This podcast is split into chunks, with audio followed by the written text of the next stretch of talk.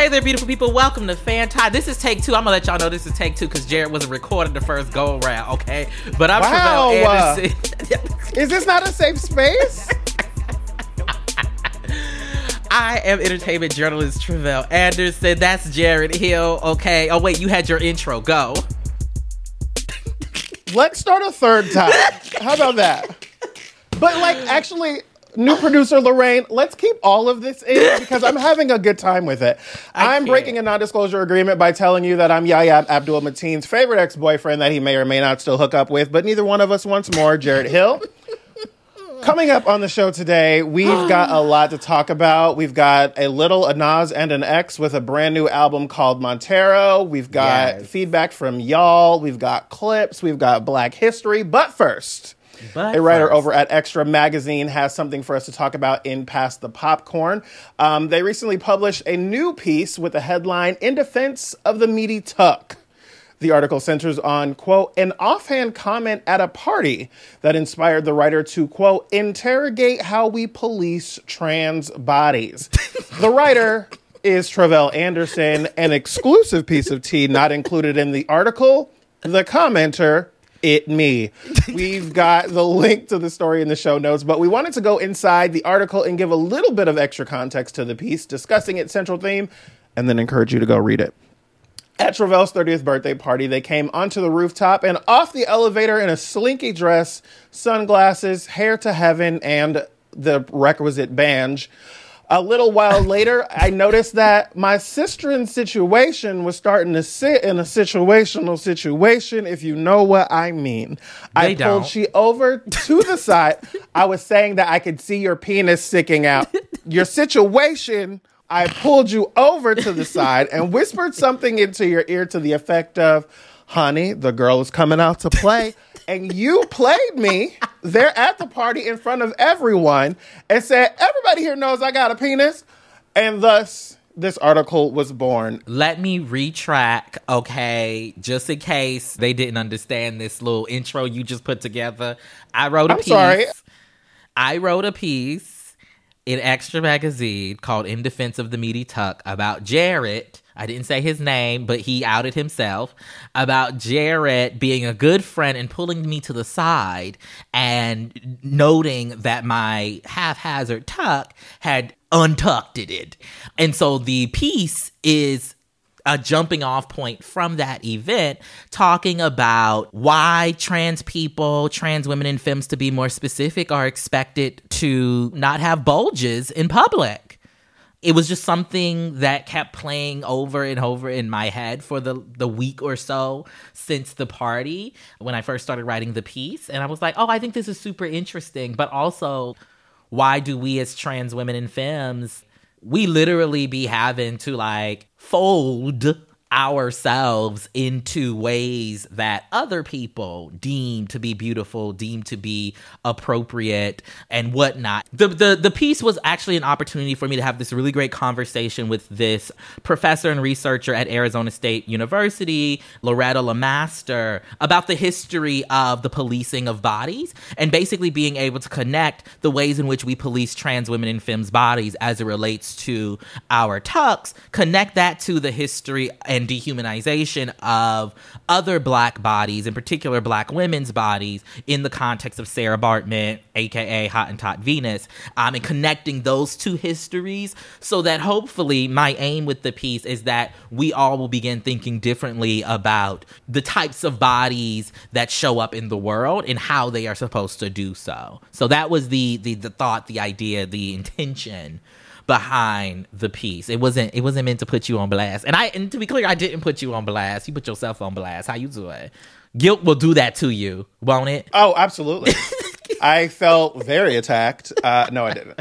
Um, but I'm, I'm curious, like, after the party, what was the conversation that you were having kind of within yourself about it that, that prompted you to end up writing the piece?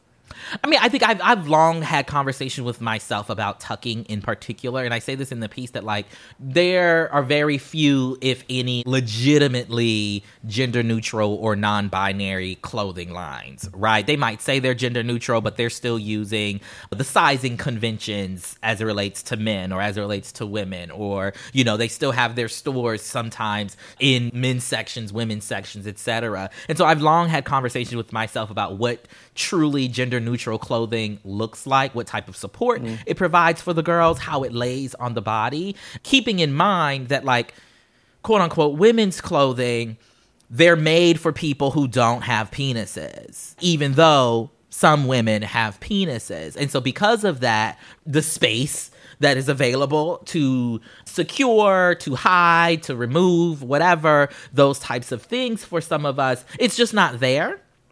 And so I like I've worn dresses before and have had to tuck. And tucking is not always comfortable to be clear. Actually, it usually is not comfortable for most people, I feel like. Even the folks who do it often, who do it professionally, shout out to the drag queens, etc. But you figure out your own way around it, and so it can become less of a painful process for those for whom it is painful. But yeah, I've long had been like, you know, I wish I didn't have to tuck. But then it's like no one quote unquote wants to see a penis on a red carpet. Well, that's kind of well, not seeing a penis on the red carpet, but like one of the things I was thinking about um, from the piece that you wrote was talking about like part of it is about aesthetics, right? Part of it is about the way you want things to look, but also part of it is about safety. And so like not wanting to feel unsafe or not wanting to, you know, draw attention to yourself in a way that would make you unsafe. Can you talk a little bit about that element of it because I don't think that's a part that might get considered enough.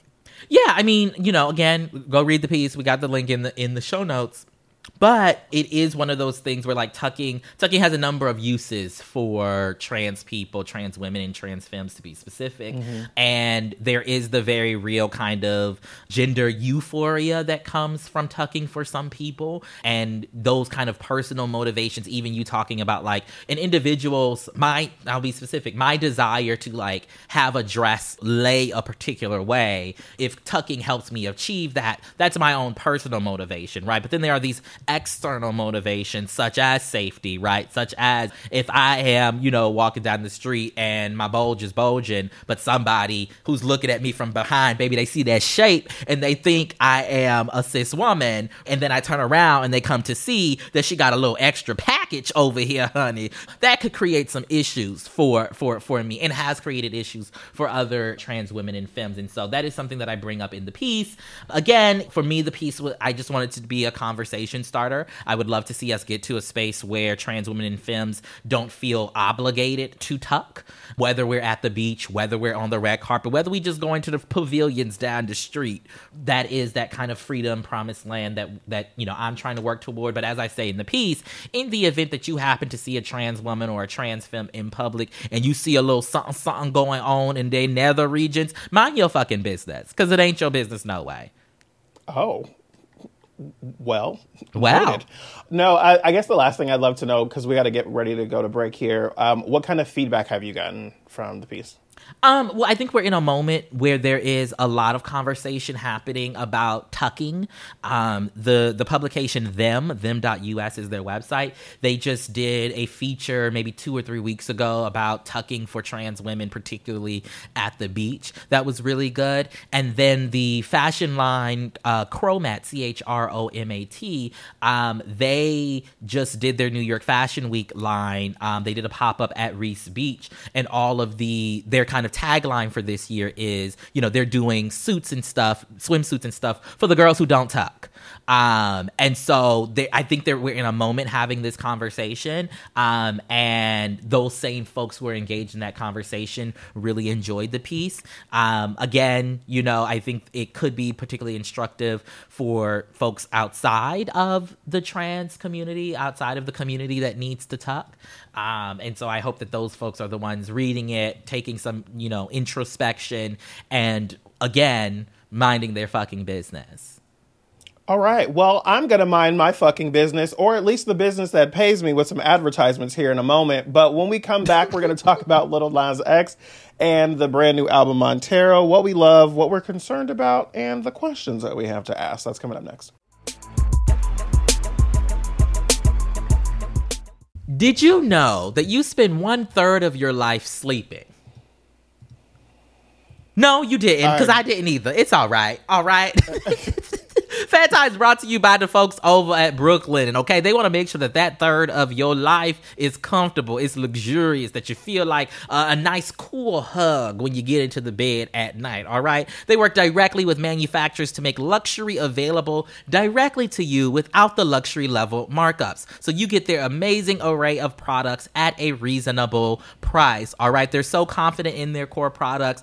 They have a 365 day warranty. Okay, and listen. Most folks, I, I listen. I, I I can't tell you nobody who got Brooklinen and who didn't like it. Okay, so go on and be part of the Brooklinen Hive. I'm gonna call it the Brooklinen Hive. All right, they've received over 75,000 five star reviews and counting. And guess what? You could be the next one. All right, so give yourself the comfort, refresh you deserve, and get it for less at Brooklinen. Okay, go to brooklinen.com and use the promo code FANTI to get $20 off with a minimum purchase of $100. Okay, that's B R O O K L I N E N dot com and enter promo code FANTI for $20 off with a minimum purchase of $100. That's brooklinen.com, promo code FANTI. This podcast is sponsored by BetterHelp Online Therapy. It doesn't matter who you are or what you have, life can be stressful. We've all got crazy work schedules or families or people in our lives that might be running us a little bit low. I'm not talking from experience, but I'm talking from experience. You may not be feeling down and out or depressed or like you're at a total loss, but if your stress is high, you could probably use the chance to unload unload it and get it out. Talk to someone who's completely unbiased about your life, someone who isn't going to judge you or take sides on anything. You'll be surprised at how much it can help. And let me tell you, gardening is not therapy. Honey, talking to your girl is not therapy. Going and shopping is not therapy. None of that shit is therapy. Therapy is therapy, okay? BetterHelp is customized online therapy that helps offer video, phone, and even live chat sessions with your therapist, and it can be more affordable than in person therapy. See if it's for you. This podcast is sponsored by BetterHelp, and Fanti listeners get 10% off their first month at betterhelp.com slash Fanti. Have your first session in under 48 hours at B-E-T-T-E-R-H-E-L-P dot com slash Fanti. Also, if you have five minutes to spare, we could use your help with an audience survey. Go to MaximumFun.org slash ad survey to fill it out. It can help our show get a little extra income through ads that are relevant to you. So thank you so much. The survey ends September 24th, so hurry up, please.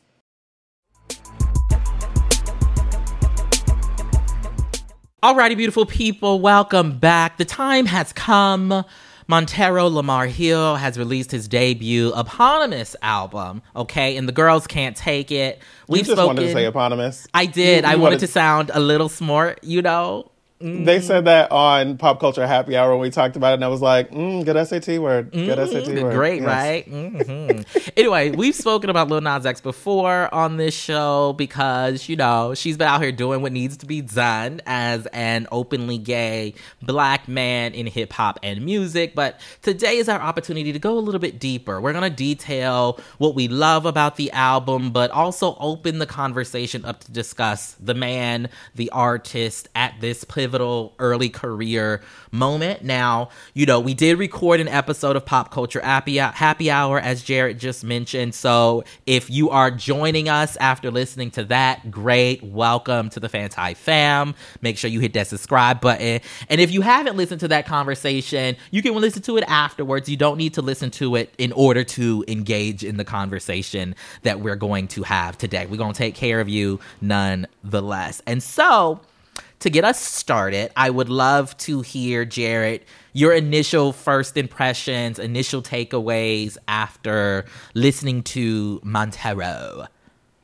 I have to tell you, I'm I have a little bit of guilt about my first impression because I have not been taking Montero Lamar Hill very seriously. I've been like entertained by him. I've listened to some of the songs, I've watched the videos. We've obviously talked about him here, but I wasn't really taking him seriously as an artist so much as taking him seriously I wasn't taking him seriously as anything, right? I was just like, he's entertaining, he's fun, we have a good time, honey. We always love a barb, and it is what it is. Well, we don't always love a bar. I mean, we oftentimes don't like a barb, uh, but it just sounded really good in the sentence there. Um, but after listening to Montero, I'm really impressed and intrigued by Lil Nas X. I think of him now a lot differently than I did even before having to listen to it four times over the last mm, 18 hours. And I I'm, I'm intrigued by him as a creator. I'm intrigued by him as a creator. I'm intrigued by him as an artist. I'm intrigued by him as a young person who very clearly has something that he wants to say and convey. Um, and I'm I'm actually more interested in him now after this first album. Um, I'm gonna give you my uh, my clip first uh, of like the one of the songs that I really really enjoy. Um, the song is called "Sun Goes Down," um, and I'll let you take a listen, and we'll talk about it on the other side. Since 10, I've been feeling lonely. Have friends, but they was picking on me. Always thinking when my lips so big. Was I too dark and it since my fears? These gay thoughts would always on me. I pray God would take it from me. It's hard for you when you're fighting, and nobody knows it when you're silent. I be by the phone. So I picked this clip because this is one of the moments when I was listening to it, probably the second or third time that I heard and felt like I related to, and I thought like. I know what it's like to be that 10 year old kid feeling like that and feeling like no one's understanding what you're going through. And I think that this album ended up being really personal in a way that I didn't expect. So we can get into that a little bit later. But Tre'vell, what were your first impressions? I mean, I loved it. I think there's no skips, like zero skips. I said this on Pop Culture Happy Hour, but you know, I think Lil Nas X makes music for people who who live and stand at the intersections of life. Um, and what I mean is like you know black queer folks, anybody who has I won't go down a long list. Anybody who has like felt like they have been like a, an insider outside. You know, to me, Lil Nas X, as do black queer people specifically, right? We have like a Timberland boot on one end and a high heel on the other. Okay, so there is this landmark black feminist text that comes to mind. It is all the women are white, all the blacks are men, but some of us are brave is the name of the book. And it's like this landmark like collection of essays of black feminists, black women's studies theory. And I'm going to use that and I'm going to interpolate it and remix it for this conversation, right? Interpolate. I feel like in our culture I feel like in our culture, right, in most in so many people's heads, all of the blacks are straight and all of the gays are white. And I feel like what Lil Nas X is doing with this album, and I'm gonna I know y'all think I'm deep already, but wait until we get to the fan section. Okay, I promise you. Shut up. But I, what I think is happening here is like Lil Nas X is making music for people who who are forced to find love for themselves in a world that doesn't love them.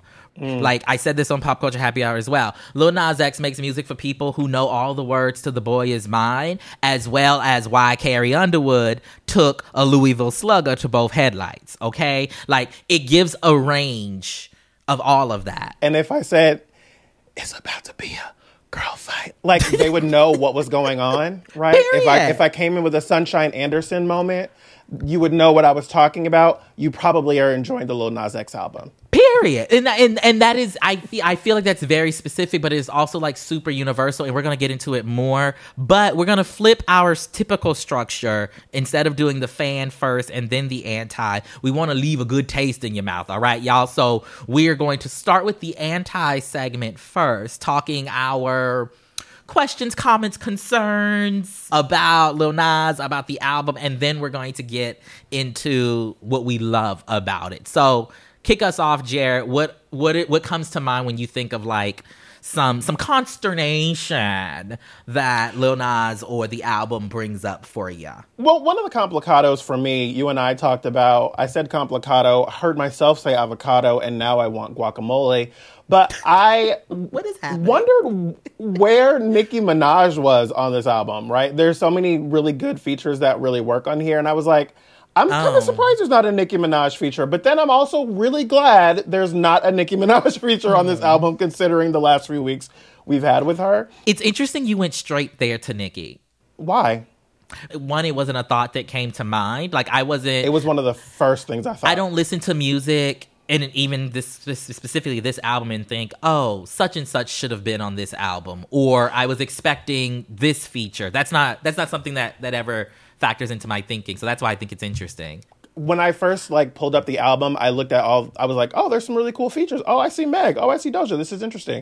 And then I immediately thought like, "Oh, there's no Nicki." And like for people that don't have the context with with Lil Nas X, you know, Lil Nas X started off as like a Nicki Minaj uh, stan on Twitter who you know was a barb and became Lil Nas X. So I would like to say, as y'all know, we record this on Tuesday afternoons. Lil Nas did do a hashtag Ask Montero situation on Twitter. Somebody asked Lil Nas X what song he sent to to Nicki, and he said that he sent Industry Baby to her. Mm. Now, it's not clear if he sent it to her to see if she wanted to hop on the track or if it was just like a hey, this is my next song coming out. Hope you could share it or something like Can that. Can you imagine if in that video, like Nicki comes out and she's the warden?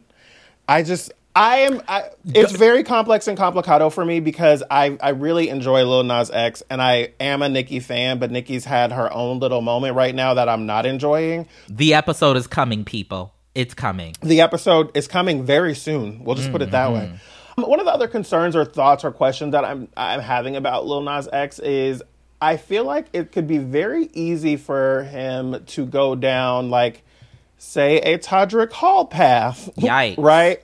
Or maybe more of a Frank Ocean kind of path. Or maybe there will be a uniquely just I think kind of yikes for Frank Ocean. I'm not exactly sure.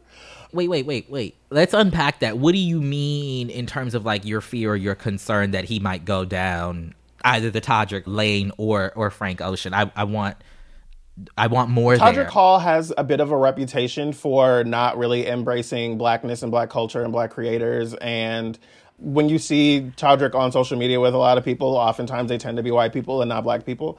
And I've said here on the show before, I always raise an eyebrow and ask, have a question mark whenever I see like black folks that don't have a lot of black friends. Not to say that Todrick doesn't have black friends, but like Todrick seems to be surrounded by a lot of people who are not black, and I'm I think that that has an influence on the way that Todrick is received in the culture. I don't even know that that's necessarily wrong or bad, but it is definitely an observation that has been made and discussed um, about Todrick in the past. And so you're saying, if I hear you correctly, that you thought or feared or perhaps still fear that because of his success or because of where he's at in his career, I'm talking about Lil Nas X, that the black of it all might disappear, is what you're saying? You're I- nervous about I don't know. I feel like I'm a little less concerned about it now after the album, Mm-hmm. um, but it's definitely been something that's kind of been sitting in the back of my mind. Again, this album is like decidedly black. He's he's very he seems like he's embracing who he is, but I also I'm just I'm curious to see where that's going to go. And then what about the Frank Ocean? I think the Frank Ocean thing is like Frank Ocean came out and was like this amazing talent who everyone fell in love with immediately as a talent, but then like really kind of withered away. I think we saw Frank Ocean perform multiple times in in like live performances and like one of the things that I do have an appreciation for with Lil Nas X is he's not really a great performer, but he's trying really hard, and I appreciate that. Whereas I know that I've heard about Frank Ocean before that he's not like as comfortable on stage, and that's why the performances were so bad. That's interesting because I don't I don't think that Frank Ocean is a performer. I don't think that is where he focuses his his artistry. He's I- a stand on the stage and deliver type of artist to me in a way that like the other rappers that we might be discussing, including a Lil Nas X, like their music isn't a stand around the stand on the stage and deliver type of music. Frank Ocean's gives me that though. That's interesting. I look at it more from the lens of like the long term trajectory kind of thing. Like Frank Ocean was also very personal and like really connected with his feels and all that kind of stuff, and then kind of disappeared. And so I look at Lil Nas X and I think to myself, Huh. like, I wonder where Lil Nas X will be in a year, in three years, in five years, because I Well- think that he's really talented and, and has like a decided perspective that we've seen in this album. And I'm just really curious, like, what is the trajectory going to be? Because I think he's really talented and has something really special. And so that's interesting to me. This gets to one of my questions, comments, concerns as it relates to him. And actually, Da'Shaun L. Harrison mentioned this on the No Sissies episode when we talked about Industry Baby, the Industry Baby video and song. And Da'Shaun mentioned about how there's an element of performative queerness that we sense from this stage of his career because he's young, because he's a first, and that calls back to the episode last week, the the Trailblazer fatigue episode, right? There's so much pressure that I feel Lil Nas X is under to where some of the demonstrations of who he is and how he shows up in the world do feel performative. They do feel for shock. Mind you, I don't say that as a negative, to be clear, but that's to say, I wonder when he finally settles into his body, when he settles, and when I say into his body, I don't mean the look of his body, I mean the the the truth of his, his humanity, Yeah. right? And, and and who he is and his identity. I am interested to see what that artist looks like and how that Mm-hmm. artist moves. And in 2021, I think it's also tough to compare him to those folks that you mentioned it, because we are in a different. It's a different game, you know, these Absolutely. days, and I think he does it amazingly. And then I'll lastly, I'll just say before we jump to the fan portion, I do, as a lover of music, as somebody who loves those old school tracks where it's two minutes of instrumentals at the beginning before you hear a single word. I do feel like the these 15 tracks are super short. And I know that's a byproduct of the moment that we are in industry wise, but the songs are too short. Well, it's so interesting that you say that because I remember listening. I think the song is called Void, and I remember looking at it as it was playing, and I was doing work or whatever, and seeing like how long the track was, and it was four minutes, and I was like, revolutionary, right? But like I, most of the tracks aren't that long, um, and I mean that is a product of the time that we're in right now with streaming. They want songs to be shorter so that people can get on to the next one. Right. One last thing that that I hate to be this person to say this, but this would have been a great opportunity to see him platform, put on, support another black queer artist, and particularly a black gay rapper. Like Nicki Minaj. Sorry, bisexual. It's a thing. I get with you. Um, but no, like a like a Chica, like a Cakes Killer, like a Dre Bay, like a Kid Ken. So, hell, Saucy Santana having a little moment, like. And, and this is and, and I, I want to be clear. The A reason why Michael I said, Kilgore, a Victor Jackson. uh, uh, anybody eh, listen okay what Mi- michael could have killed that song i am what is it am i dreaming that uh miley cyrus is on the reason why i say i hate to be that person because it's like listen he can have his album be and feature whoever the hell he wants his album to be and feature and there's all this other you know jockeying that i'm sure happens behind the scenes but it just would have been so cool and so great. And there was a picture of Lil Nas X at some event in the last week that he took with Kid Ken and another black gay rapper who were at the event. So like that was good to see, but like this was definitely a missed opportunity to me so that he doesn't have to be the only one to bring somebody with mm-hmm. you right on the platform in the level that you have. Like it would have been great to see him pull up a Cakes da Killa who's been at this game for a minute to give some homage and some recognition in the ways that he pays homage and recognition i think to elton john and billy porter in those particular uh, i think billy porter's in the that's what i want video and then elton john is a feature on um, one of the tracks so th- those are all of my questions comments concerns go Let's get into the fan though, because overall we both really, really love this album, which is why we're doing the fan. it's a second. it's a it's a 12 out of 10 for me your honor Uh, the number one thing I kept thinking to myself was, you remember Usher's album Confessions, where almost every song on it was a single. Mm-hmm. I felt like so much of this album would work on the radio. And so much of this album, like I could see as playing in the club or, you know, hearing it like on an elevator or being in a grocery store. Like, mind you, clean versions. But like, I, I just thought like this album could last Lil Nas X for a really long time. Well, Old Town Road lasted him two years. I think thing to also for us to keep in mind again, like we mentioned, like you know, it's a it's a different game, and I this is one of the things I want to say that I like about Lil Nas X as an artist is that like he understands the marketing of it all. He understands that albums these days are made and broken on Twitter and TikTok Mm. Like it, it, it's not even about Apple Music, right? It's about like what is the cultural conversation around your album, right? And so all of the marketing that he's been doing, you know, it's been a little controversial or whatever, but all of that gets people talking even more, right? Like it makes me think of the ways in which everybody applauded Drake for being a genius with his album cover and the ways different brands and different people kind of iterated off of that. But like I feel like Lil Nas X deserves some credit too because he he he is on the tongue the tips of everybody's tongue with this album. Absolutely. He's got everything. He's got and and he's been teasing these tracks for at least a year on his TikTok if you follow him on TikTok, right? And so like he know and I think that's one of the ways in which he's able to say, "Oh, this is this beat will hit." Right? Like the mm-hmm. girls are going to go up for this. Let me build off it. He's so like, "But did you see the things, comments, bitch?" Period. like, you know? And so like I think that's the main thing I want to say that like I love and I want to uplift about what he's doing is because he understands music for 2021, but is still giving us good content. Like he's not just doing a short song just to do a short song. It the, the everything feels complete but makes me want mm-hmm. more, right? Which I think is what what, what you want to kind of perfect. I also am really curious to see where he's going to go next. And I mean, I'm sure there's a tour or, you know, those are the things that we kind of expect after an album. But like, I'm really curious to know, like, can Lil Nas act?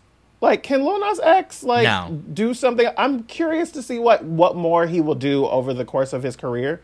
I, I don't mean tomorrow. I don't expect him to be like a, in a feature film, like as a leading person, oh, as a leading man. Clear, but like, to be clear, my face that you saw wasn't the fact that like he's not going to do it. It's that he his performances thus far in all of his marketing material shows us that he can't act. But what we also know, yes. you and I know that in this industry, you don't have to act to be able to be an actor. Okay, no shade, but there's a lot of the girls who struggling. Okay, and they on your favorite TV shows, right? But I'm gonna mind my business. Wow, um, we said nothing about the Emmys today. Um, the other thing that I'm thinking about, uh, I talked about this on Pop Culture Happy Hour, and I, I said like back in college um, me and the homosexuals who I convened with the most, we used to always talk about the divas as the black gays are wont to do. Um, and we would put them in three categories one being recording artist, one being singer, and the highest being vocalist. However, I think we need to add another another layer in there. I'm not exactly sure where it goes, but I think it goes between recording artist and singer. I think we need to just have a better appreciation for uh, for a talent being an artist right? And I think that as we look at Lil Nas X, Lil Nas X has shown us that he is an artist, right? He is really, really immersed in visuals, in the messaging, in the writing, the album covers, the all of this stuff that he's that he has put out, all of it screams to me that someone has thought about this, right? That there was a direction and that we have been on a path that we didn't even know that we were on necessarily for the longest time, bringing us to this album. So I've I've really really appreciated that about uh, Montero as an album and him as an artist. I to that point, I want to play a quick clip of a song. It's called "That's What I Want," um, and I think he this is this it. is one of the songs that he released a, a, a visual for. He, he released like seven or eight visuals. Um, one of them or two of them are actual music videos, and then the others are these kind of ethereal dreamscape type visuals. Really, they're really interesting. Get into it. But this song is called "That's What I Want." Take a listen. I want someone to love me. I need someone who needs me. Cause it don't feel right when it's late at night and it's just me and my dreams. So I want. So I love that song, one, and I also love the video because the video there's a story happening. And I think to one of your points about him being an artist, being interested in the visuals, I feel like he's part of this generation now of of rap artists, singers that are like trying to revive the music video right? Like I'm thinking of Doja's videos, I'm thinking of Cardi's videos, I'm thinking of Meg The Stallion's videos. Hell, Chloe, Chloe, um, Chloe Bailey's Bailey. most recent video, right? Normani's videos. I feel like people Yeah. are no longer just like throwing away the music video or it's no longer just them standing in a in a in a room. I feel like there was a period, right, late 90s, early 2000s where like the music video was it, girl. The TRL Well, of it all, the the 106 and Park. That's a really good point because I I did not realize how not watching like MTV as a kid or a teenager or however old I was, I guess, um, probably like mid to late teens, how many music videos I started missing. And the only way that that even came back up for me was when I was realizing, like, I was watching the VMAs over the last few years and being like, I've never seen this video, right? Like, I don't even know what this video is. I didn't even realize there was a video to this. Um, and, like, I think that we have seen kind of a resurgence of music videos, which is interesting. And I don't know if it's because, I mean, YouTube has always been like a great place for music videos and they get, you know, millions and sometimes I think even billions of streams or at least hundreds of millions. But I think that w- we live in an age that is so video heavy, right? Instagram is so, Instagram and TikTok is so much about like short videos and things like that, little clips, but not necessarily like a whole video. But like TikTok now, you can do a video that's up to three minutes. And so I think we are kind of seeing like more of a push for like the videos to be something that has some more value, right? That people are going to want to share and watch and replay. Um, and like Lil Nas X has really, really committed to being like to videos being moments um, in his career, and I'm I'm excited to see where that will go uh, over the course of his career as well. I also love that track. That's what I want because it, it reminds me of um, Hey Mickey, Hey Mickey, you're so fine, you're so fine, You're so fine, you're so It's so fine, you're so catchy. You know, like th- Mm-hmm. that feels like a track that I'm going to hear on plenty of soundtracks in plenty of movies. It's super. It's just super. It's it's just so goddamn good. Jesus. I you you mentioned um, the this video specifically. I love that's what I want um, as a video. I also want to just shout out that like there is a uh, there the dancer. Well, the the love interest in the video is obviously the dancer that we've seen um, kiss him on stage and all these other things, and boyfriend. speculated to be his boyfriend. Right? We've we've never confirmed that. I think like, it's confirmed now, my love. Okay, well, great. Um, I feel a I feel a, a particular way about it because like the the the dancer's name is Yai Ariza, I believe I'm pronouncing that correctly. But like I first saw Yai in another video when a bunch of homosexuals did another version of WAP. And he was in that video as a dancer, and I was like, "Oh my god, he's so dope!" And he's not ugly. Um, and so I was following him, and then I saw him starting to pop up on stage with Lil Nas X. And so, like now that I'm watching Yai Ariza with Lil Nas X in all these videos, I feel like a very excited parent, but I'm also very protective. Like, now don't hurt him, like, because I'm thinking y'all are like 22, y'all are super young. Oh. I'm watching that video and excited to see like this black queer love thing happening, but I'm also very protective. Okay, yeah, but that ain't our place. Because guess what? He need a little heartbreak. I It's, it's going to come. No, no, no, no, no, no, no, no, no. We have to be. my spirit we, is. we, uh, I understand, but what I'm saying is like, because this is something that he is going, he is currently dealing with, right? Which is our as Black queer people, with the stuff that we are projecting upon him, right? And what I'm saying is that Oh, absolutely. Right. And so what I'm saying is just that, like, you know, the likelihood that he is going to be in this relationship with this boy for 30 years is slim. You know, let's I'll give I'll give it 30%, right? But like that's that is the nature of relationships. I say this as somebody who thought they were going to be married by this point in their life and is not, right? So, Yeah. you, you know, and so like it it it, it happens.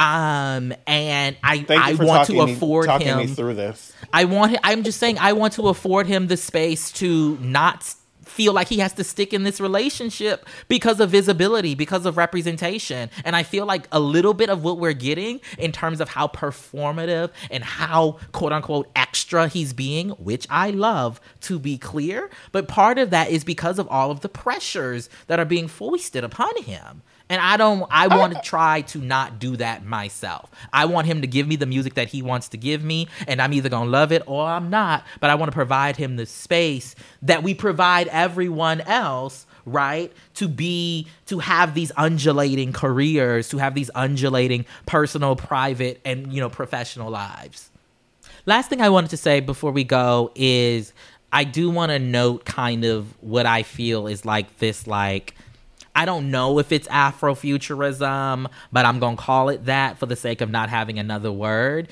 by which I mean from the album cover to these other visuals that aren't music videos it feels as if he's created hell even montero right? Um and uh, we can go further back to to the panini video. He's kind of created this like cgi world for himself, um, for for Lil Nas X to kind of go through and explore these different feelings. Um, and I just love the world building that I feel like he is doing and that we are witnessing. And so I just I just wanted to say that. Um, and and I have a clip to specifically um, describe what I what I mean, what I feel when I say that I love this album talented, brilliant, incredible, amazing, show stopping, spectacular, never the same, totally unique, completely not ever been done before, unafraid to reference or not reference, put it in a blender, shit on it, vomit on it, eat it, give birth to it. That is how I feel about this album. Period. Shout out to Lady Gaga. I feel like we just learned about like her porn diet or something. My the thing that I find really great about this album beyond like specifically it just being so personal is like I love that I'm hearing Lil Nas X talk about anxiety and being depressed and being sad and being suicidal, but also like loving his life and the reasons that you know there are and getting scooped and up. I, Shout out to Scoop, getting scooped up for that on. hookup, honey. And like I, I'm excited about it because I feel like we live in a time where people are having more conversations about mental health, and I feel like we've in this album we get like a real glimpse at like what the last two years has been like for Lil Nas X. Um, my clip is uh, one of the songs where it's very clear that he's talking to you know his parents about the ways that they've treated him, and you know now that he is famous, what that has felt like. Um, this song is called "Dead Right Now." Take a listen. When you get this rich and famous, everybody come to you singing Hallelujah. How'd you do it? Yes! You've been running through it, yeah. Hallelujah. How'd you do it? You've been on my mind. You've been running through it, yeah. So, uh, I. number one, you and I both love the hallelujah moment because we are church who we are. um, but yes, um, but also like throughout that song, he's talking about like his father kind of popping back up after him being famous, right? And like wanting to have an attachment with him and wanting to connect. And he's saying like, "I'm gonna act like you're dead right now because like that's who you've been to me all are. of these you years coming up into this moment." Right. And so I just love the conversations that we're getting to hear him have in this in this album and I'm really really excited to see what comes next from him. Want to know what y'all think about Montero? Um, the eponymous album from Lil Nas X. Um, let us know what you think as you get online. You can tweet at us or hit us on Instagram with the hashtag FanTiFam. We'll be jumping in and responding to your posts. Um, we are at FanTi Podcast on both platforms. Coming up, why y'all hate us so much in listener feedback and our dishonorable mentions. We'll be right back. Congratulations! You've won a ticket to attend an exclusive opportunity in a relaxing environment with two lovers. Wow. well, this sounds like a sort of proposition of sorts, but really it's an ad for our podcast. Wonderful. It's a show we do here on Maximum Fun where we talk about things that we like and things that we're into. I'm Rachel McElroy, and you just heard Griffin McElroy, and we are excited for you to join us as we talk about movies and music and books. Things like sneezing or the idea of rain. Can you get news or information you can use? I don't so. Absolutely, you cannot. Because we're here to talk to you about pumpernickel bread. You can find new episodes on Wednesdays. So catch catch the wave. Hey, it's John Moe. And look, these are challenging times for our mental and emotional health. I get it. That's why I'm so excited for my new podcast, Depression Mode. We're tackling depression, anxiety, trauma, stress, the kinds of things that are just super common but don't get talked about nearly enough. Conversations that are illuminating, honest, and sometimes pretty funny, with folks like Kelsey Darragh, Open Mike Eagle, and Patton Oswalt. Humphrey Bogart was never in therapy. And then my dad said, Yeah, but he smoked a carton of cigarettes a day. So he was in therapy. plus psychiatrists, psychologists, and all kinds of folks. On Depression Mode, we're working together, learning, helping each other out. We're a team. Join our team. Depression Mode from Maximum Fun, wherever you get your podcasts.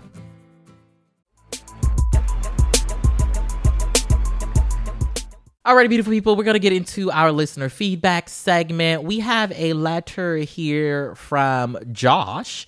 Um, and they say, This is Josh from Atlanta. I sent in thoughts about depression a few episodes back and generally thank you for your response. I listened to your words of objectivity um, over and over when I was at my worst, and it really helped me make it to another day. Additionally, I binged all of Depression Mode after your recommendation. I'll be listening to that show from now on, too. I wanted to ask a question about work.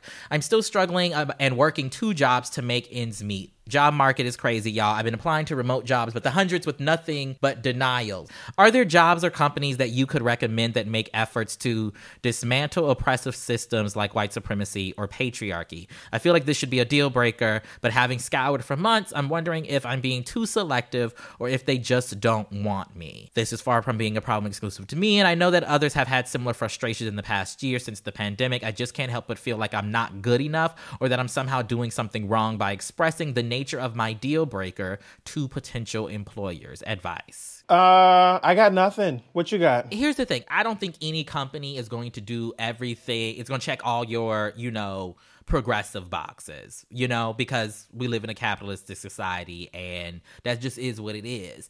If these are your deal breakers, they're your deal breakers, but you have to just be, I think, cognizant of the ramifications of your deal breakers. Your deal breakers mean that you won't be getting, you won't be working with the people who break the deal, right? Now, that may cause some other undue hardship for you because of those deal breakers. But if it's a deal breaker, you've got to be willing to deal with those ramifications. When I'm thinking about this, I have to be less concerned about like the company and their ethos because every major corporation has some white man that gave money to Donald Trump.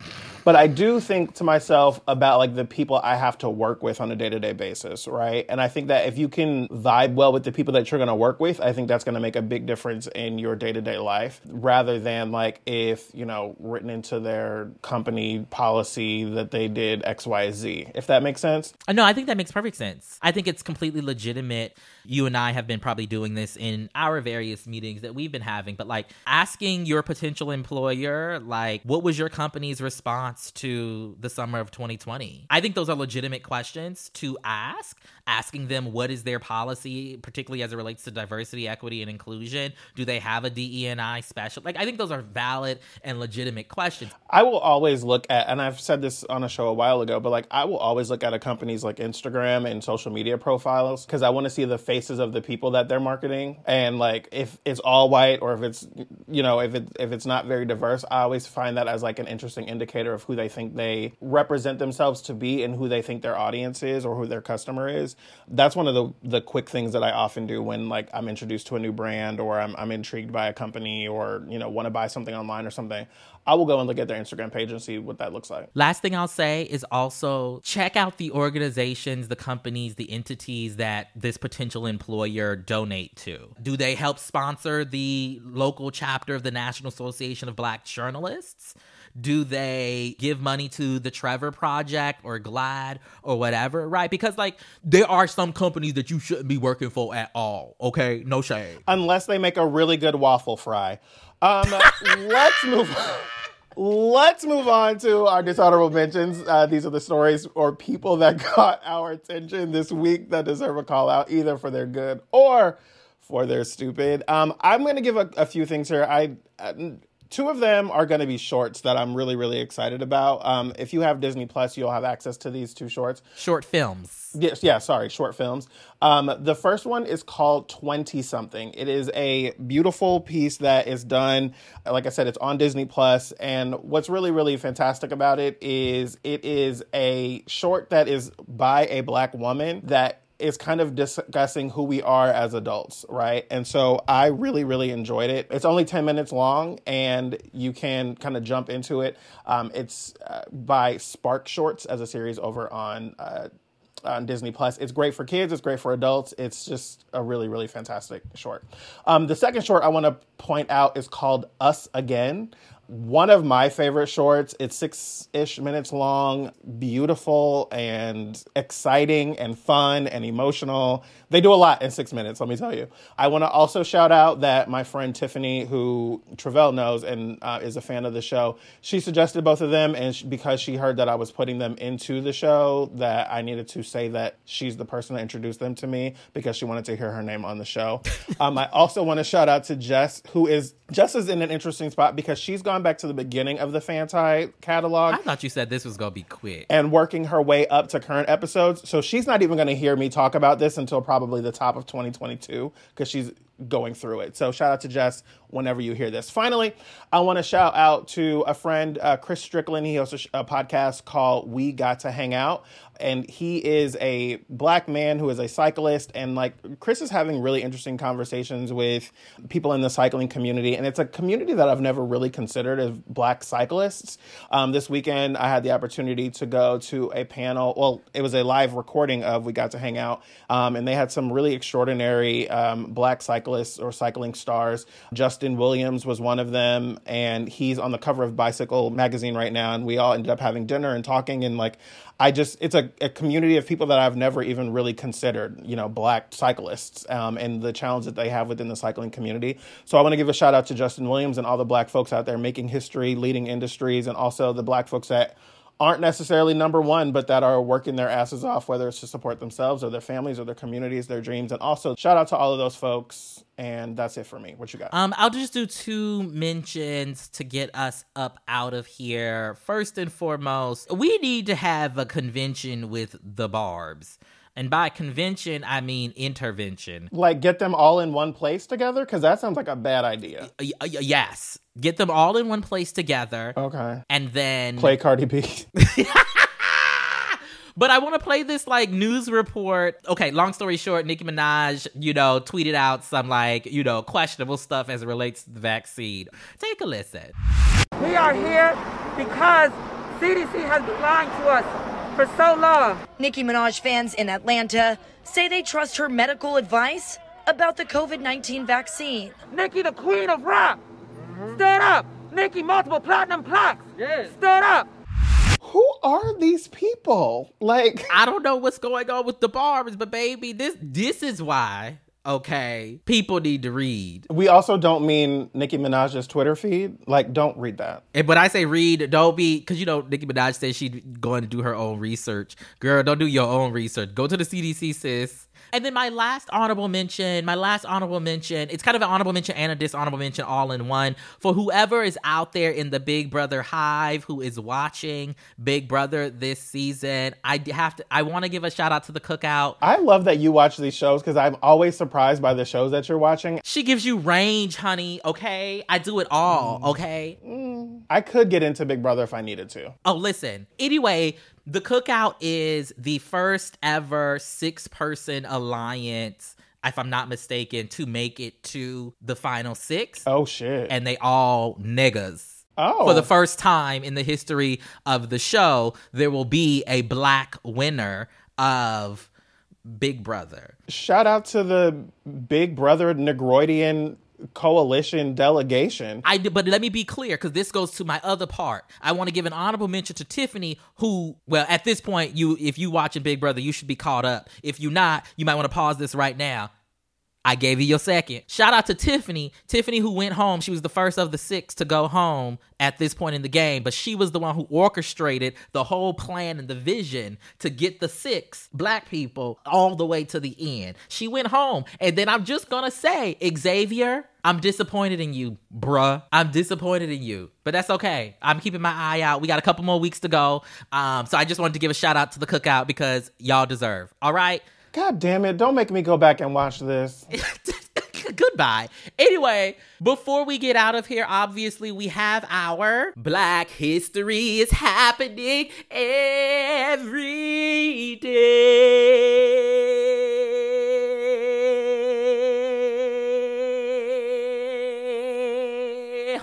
So this week's Black History moment goes to the one and only Michaela Coel, the creator, writer, star, and director of I May Destroy You, made history this past weekend, becoming the first black woman to win an Emmy for writing for a limited series. Absolutely one of the best shows of the last decade, if not the century by far. Here's a bit from her moving speech for all of the writers out there.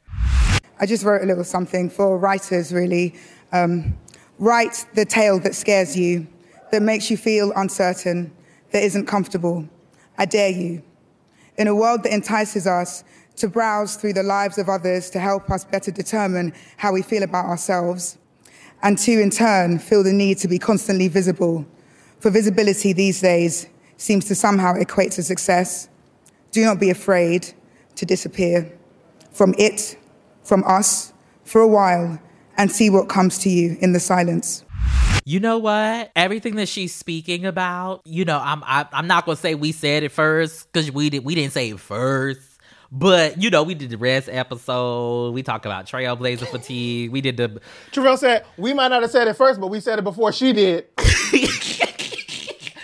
I was just saying that to say we need to figure out a way to get Michaela on the show. Honey, she said, I don't know if you heard, but I'm trying to not be visible. I don't want to be on your stupid podcast. She's like, I'm trying to disappear, motherfucker.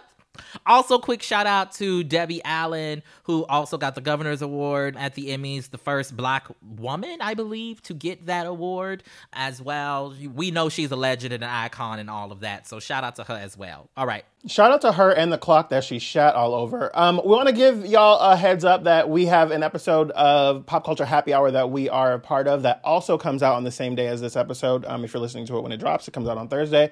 Um, we are talking about Lil Nas X. It's a very different conversation than this conversation. So if you're really into uh, the Lil Nas X conversation, that is a great one for you to go and check out. Yes, and then I also made an appearance on Depression Mode, which we've mentioned, uh, I think, once this episode already. I was a guest with our fave from Pop Culture Happy Hour, Linda Holmes, talking about depression and mental health on screen. So that was a really, really fun episode. Check that out if you are so inclined.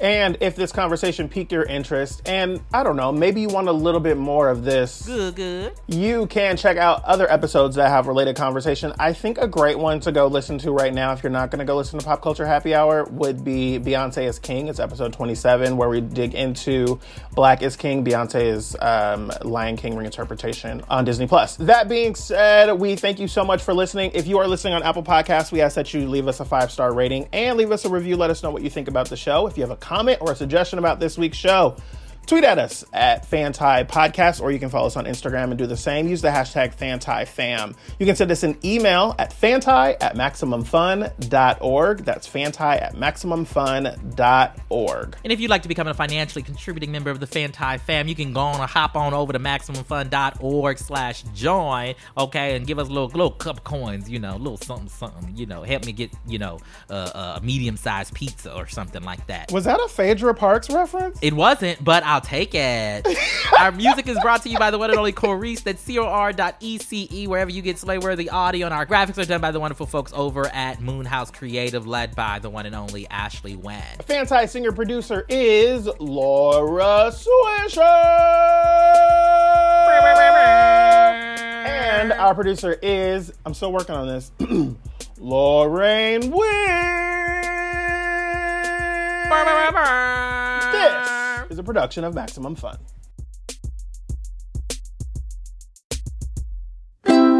MaximumFun.org. Comedy and culture. Artist owned, audience supported. Oh, now it's recording. Let's start over. Sorry. Hmm.